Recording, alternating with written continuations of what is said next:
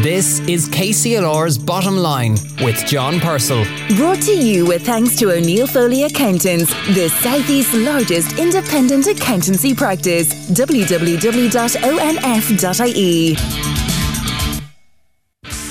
Hello, good morning, and welcome to The Bottom Line, the programme for and about business on KCLR, brought to you in association with O'Neill Foley Accountants.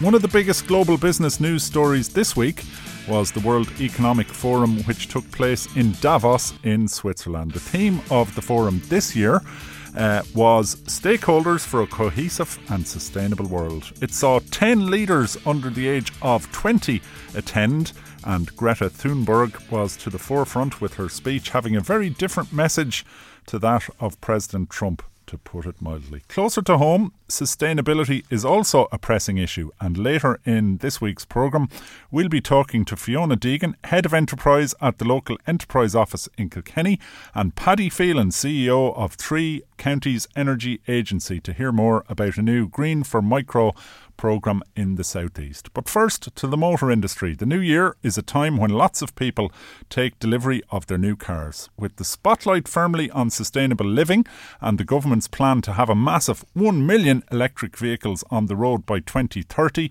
many will be considering an electric or a hybrid vehicle. During the week, I dropped into Carlow Nissan in the Wexford Road Business Park in Carlow.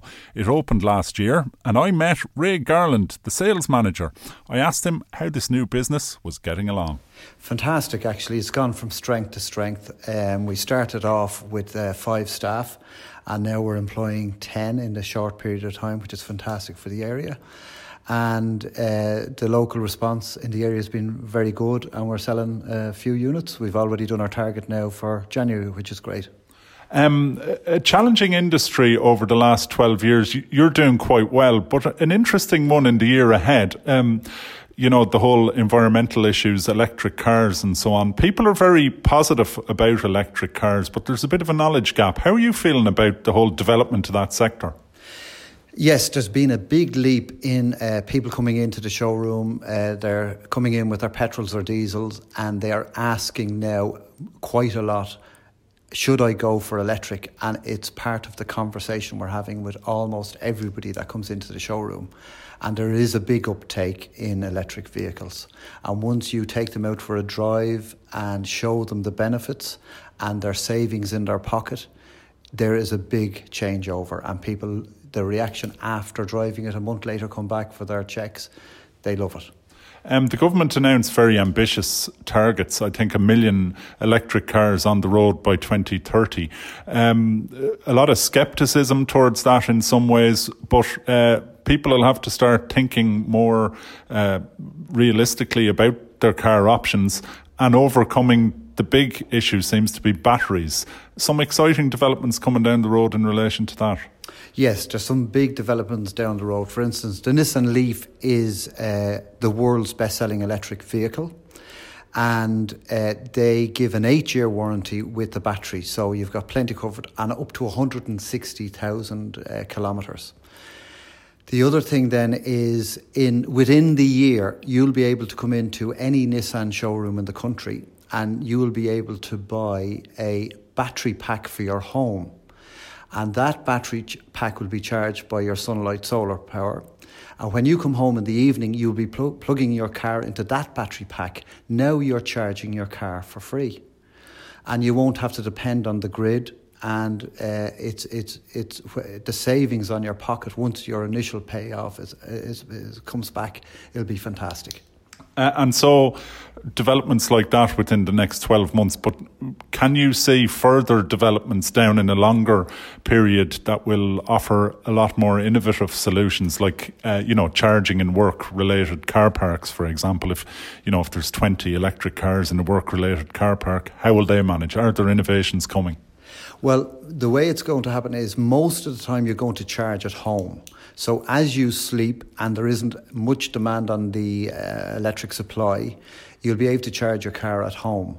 and that's what majority of the people with electric vehicles are doing at present. So when you go into work, yes, uh, a lot of places are putting in the bigger companies are putting in a lot of chargers, and we can see a big uh, upsurge in the amount of units being put into industrial premises, etc. You know. Yeah, and the government came to push the whole benefit in kind advantages. How's that going from a business point of view? Well, from a business point of view, if a company buys uh, an electric vehicle, 100% electric vehicle for their employees, they have no benefit in kind whatsoever.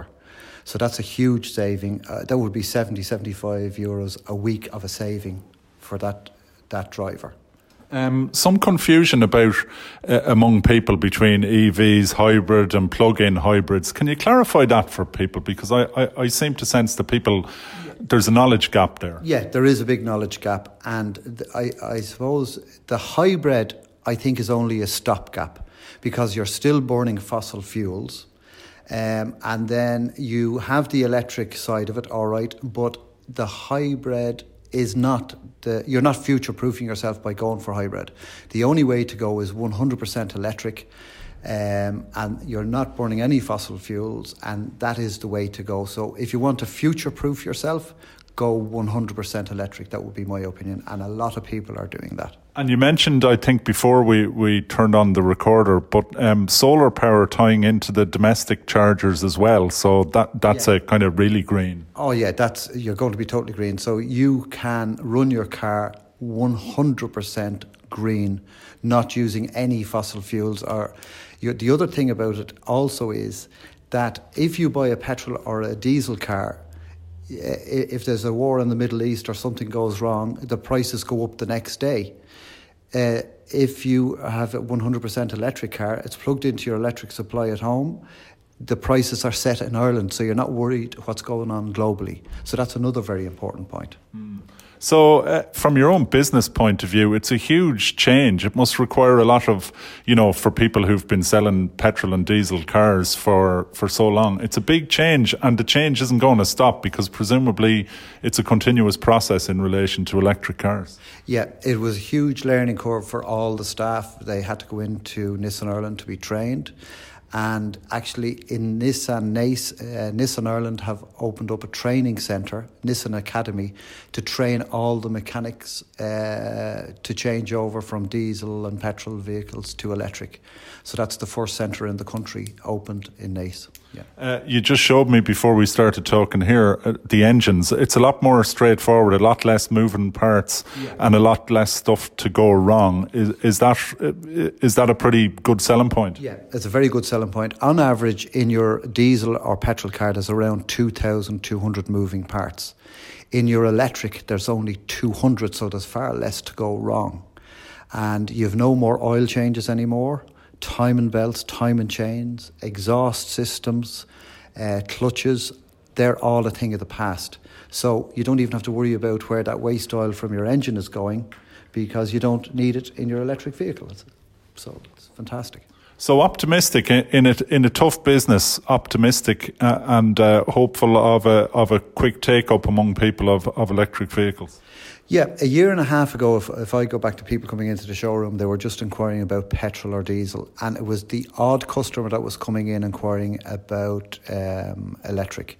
Now, everybody that comes in has the conversation regarding electric vehicles, and when they test drive it, they actually make the change very quickly. That was Ray Garland, sales manager of Carlow Nissan, talking to me earlier in the week about electric cars. Now we're talking about the environment, and at the start, I talked about the whole issue of sustainability and how it was a major theme at Davos. Well, locally this week, the enterprise offices in Kilkenny, Carlow, Wexford, Waterford, and Tipperary launched a new programme called Green for Micro. I was joined in studio by Fiona Deegan, head of enterprise at Kilkenny Local Enterprise Office, and Paddy Phelan, the chief executive 3CEA to talk about it. I started by asking Fiona Deegan to explain the Green for Micro scheme, how it came about, what were its priorities and objectives. Well, I suppose earlier this year, John, the government announced a competitive fund which local enterprise offices could develop projects and apply for funding. And in the southeast, the southeast local enterprise offices worked together to pull together a number of applications. We subsequently submitted four applications, one which was called a Green for Micro program. And what we wanted to do with that program was to assist uh, micro enterprises and businesses in the manufacturing sectors specifically to incorporate sustainable practices into the day to day running of their businesses and assist them to transition to a low carbon economy, focusing on water, energy, waste procurement, uh, and transport management. So there's a few elements to the project. The first element, uh, what we're we're focusing on today is a, a seminar for businesses looking to uh, really save money within their businesses. Um, the second element of the program. Uh, will be where we will actually select a number of businesses per county. There's 10 in total between in the region where we will put them through uh, a program from now until November and uh, implement practices and monitoring equipment to try and monitor what savings will be achieved. And at the end of that um, program, then we'll we'll hold a conference just to showcase the learnings from that. But basically, the seminar that we are holding on the 13th of February in the New Park Hotel. It's a breakfast seminar. Um, registra- registration from eight o'clock, starting at 8:30. Uh, basically, we want to outline to businesses, you know, what can be achieved and what savings can be achieved, and to assist them to transition to a low carbon economy. Now, pa- Paddy, you're the chief executive of 3CEA. That's the Three Counties Energy Agency. Um, just before we get into this particular thing, just for the uninitiated, tell us just very briefly about the work that 3CEA carries out. So, we in the Energy Agency have been working in partnership really with lots of businesses and uh, entities around the three counties uh, over the last number of years, primarily working in the space of energy efficiency um, and working to develop projects whereby they would make energy savings and help the business be more sustainable.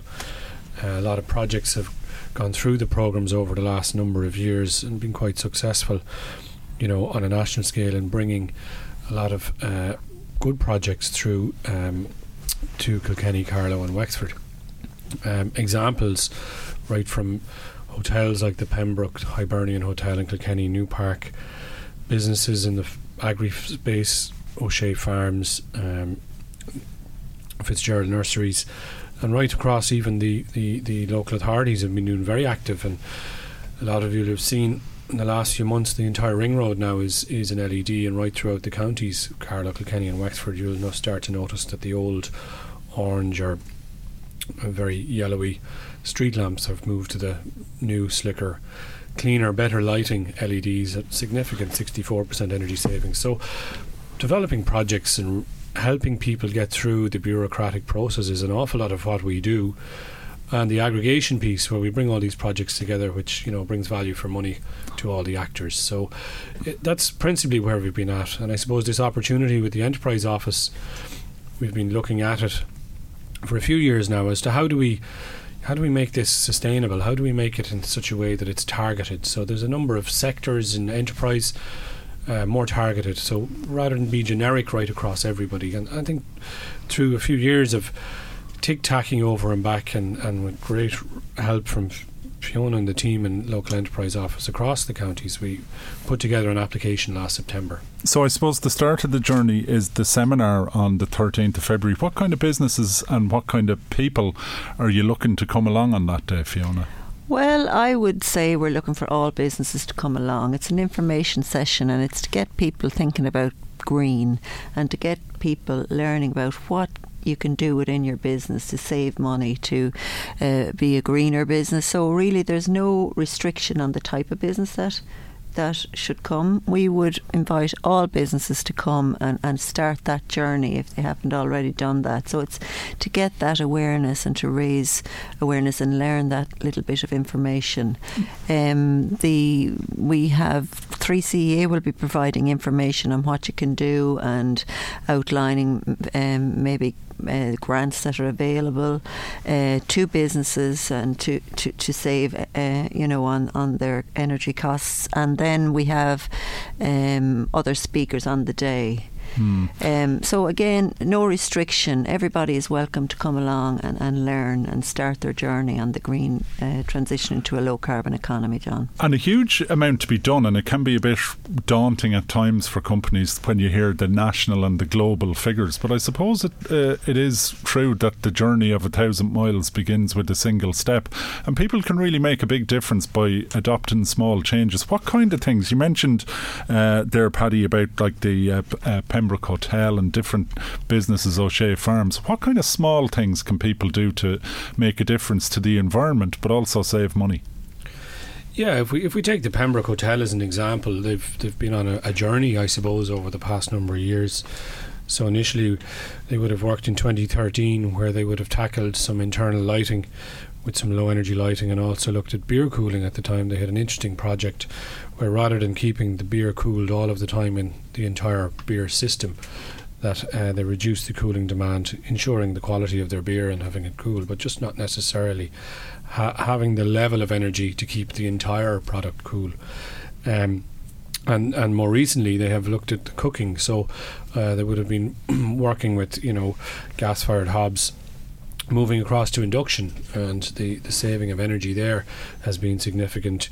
Uh, and this year they also looked at heating and ventilation but the interesting one for them was they also installed an e-car charger in their car park. So not just facilitating themselves but also their customers and you know making the whole transition simpler for and those. improving the offering to customers as well yeah. Exactly. And I think it's important to note that, that that event is a free event on the 13th for all to attend and really for us in the energy agency, who I suppose uh, being people who are uh, you know addressing and, and reviewing these issues every day, what, what really we're hoping to give is hands-on tips from our expertise, you know, um, for mentoring. Uh, how one might go about and some of the good examples uh, saving uh, not just on energy but there's right across the waste that your business produces the water use how much water you use and how you use it and then transport is another area. When you look at the energy balance or the CO2 emissions for the counties of Carlow, Kilkenny, and all the counties, I suppose Ireland Inc. Transport is a significant uh, emitter in our in our space, mm. and really identifying with all of those specific aspects, uh, the thoughts around procurement. So, what are you buying? When are you buying it? Who are you buying it from, and where is it coming from? Yeah, yeah. Um, a lot of the policy direction at European level is about you know low carbon procurement. So a lot of suppliers, if you're a supplier of, of, of, of materials from the, the you know the micro enterprise or manufacturing space and you're supplying materials into Europe, you need to be aware that not immediately, but coming down the track is the requirement for you to be able to provide the carbon emission value of your product. Mm. And that could be a, a, factor in a tender to win a large contract. So it's it's raising awareness, uh, and again reiterating it's a free event that morning. So, and, and it's open to all businesses to come and and learn a little bit. Okay, well, look, uh, it sounds like a very interesting one. Uh, the conservation and protection of the environment is the critical issue of our age. So make a date in your diary, the 13th of February. Uh, that's the seminar, which is all part of Green for Micro, the scheme which is being uh, run by the Kilkenny Local Enterprise Office, and also uh, you heard Paddy Phelan, Chief Executive of 3CEA. Thanks to Fiona Deegan for coming in and Paddy Phelan of 3CEA. We look forward to keeping up to date with you during the year on this very good programme. The Bottom Line on KCLR with John Purcell. Brought to you in association with O'Neill Foley Accountants. Our website, onf.ie, shows the full range of services we provide to businesses large and small. And hopefully, we'll be talking about the Green for Micro scheme over the coming weeks and months here on The Bottom Line on KCLR. Our next guest is a well known face to many as he's been the general manager of the Kilkenny Ormonde Hotel since 2009. He's the current vice president of Kilkenny Chamber of Commerce, wears many hats. He's a member of Kilkenny Tourism, the British Irish Trade Alliance, Trail Kilkenny, and he's a member of the IBEC Regional Executive Committee in the Southeast. His name is Colin Ahern, and earlier on I caught up with him and chatted to him about the upcoming election, the Restaurant Week, which is under uh, underway in Kilkenny at the moment. But I started by asking him to look back to 2019 and to tell us about how the year was for the hospitality and tourism industry. The bottom line on KCLR with John Purcell. Brought to you with thanks to O'Neill Foley Accountants, offering a broad range of business and advisory services to businesses large and small across the southeast. Colin Ahern, 2019, looking back at the tourism and hospitality sector, how was it in this area? I think it was uh, certainly on a par with 2018, maybe a little bit better. I mean, uh, talking um, about Kilkenny and the hotels in Kilkenny, uh, there was a general uplift in in uh, RevPAR, which, which is how we man, which is how we measure our um, our room our, our, room revenue of about two and a half three percent, and that kind of from speaking to my colleagues in the region, that's a general average um, in um, in the southeast. Now we were lucky in some parts of the country, like Cork and Kerry and and uh, and, and the southwest they were back about 10% this year on the previous year. And the start of 2019 was very, very challenging for, for hospitality businesses in particular. I suppose um, we're, we're lucky and unlucky in the southeast in some ways. Um, we're, we're lucky that, that, that when other regions see uh, a downturn, um, we don't generally get that big downturn that they get, probably because of our proximity to Dublin.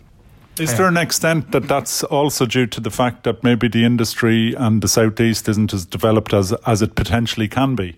Absolutely, and I suppose that's that is the point of all the international visitors. And Fáilte Ireland will tell us that there were there were nearly ten million tourists uh, or visitors. Um, visits is the word they use. Sorry, um, to the to the country um, in 2019. Um, only 20% of those visits will enter the southeast and visit the southeast, and we'll only get ten percent of the of the money they spend in Ireland. So we really are, and in terms of tourism, we, we really are still the poor relation. Um, and and Fáilte Ireland have brought out um, Ireland's Ancient East, or, or, or, marketing Ireland's Ancient East, I should say. Um, and, and and we've all bought into that, and it's something that that we're we're working uh, very hard with. But it's going to take a long a long time to change that. I mean, looking at Kilkenny, and I, and Kilkenny is is a mirror in general of, of, of the southeast. 70% of our business um, in, in Kilkenny is domestic Irish leisure. And that's something that we really are working hard to change at the moment and trying to get more international visitors into Kilkenny. So, um, in that context, with the importance of the domestic market, and last year with Brexit, consumer confidence was very, very badly affected. Not a bad result. Looking ahead to the year ahead, the Irish Open is a big uh, is a big event on the calendar in May. Is that a major tourism opportunity?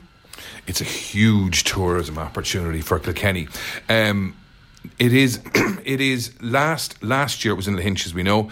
Um, the, the the footage that was put together by Fáilte Ireland and and and Lahinch in general has been viewed, I believe, somewhere in the region of three hundred and fifty million times. Um, it is an incredible opportunity for us to promote Kilkenny to an international market, and it's something that I know Mount Juliet, that the County Council, and all the relevant uh, bodies in Kilkenny will be working very, very hard to um, to promote. There will be uh, there will be great opportunities. It will be particularly busy. Um, and because of our again, because of our region and, our proximity to Dublin, it, it's it's it's not only going to be great for Kilkenny, it's going to be great for the southeast. There's so many people are going to be staying in in in, in the county of Kilkenny, but not just that in Waterford and Wexford too. Uh, you're the acting chairman of Kilkenny Tourism. Uh, is the organisation looking at any special activities around the Irish Open or any particular plans to make the most of this opportunity? Yeah, well, and um, I was only at a meeting uh, a meeting about that earlier today. we will be working with the local authority and with Mount Juliet and with the Chamber of Commerce and other interested stakeholders. From from our point of view, it's important that the visitors that come to Kilkenny for this event get to see the best that Kilkenny has, and if they're looking for accommodation in Kilkenny, that they're able to find it. Now, I think that in in general, as it, it normally happens, the city centre hotels and the well-known city centre hotels will will fill up quickly. But there's so much more um, accommodation offerings in Kilkenny now than there were even say five or six years ago.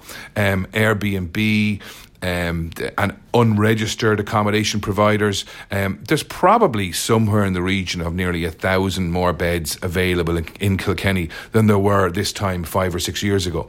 And Kilkenny Tourism will be actively promoting two things, um, uh, two things uh, about um, the Irish Open. One will be what the visitors that come to Kilkenny can do when they're not watching golf and what's what's on and where they can go and what they can do uh, and to what accommodation options are open to them other than the traditional four star city centre hotel.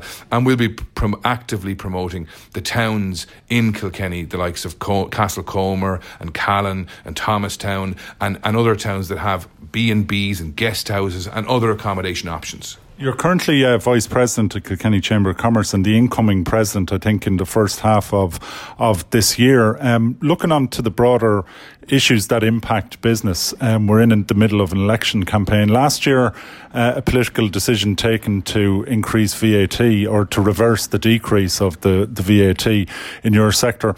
As incoming president of the chamber, what are what would you be saying to the politicians looking for the business vote at the moment?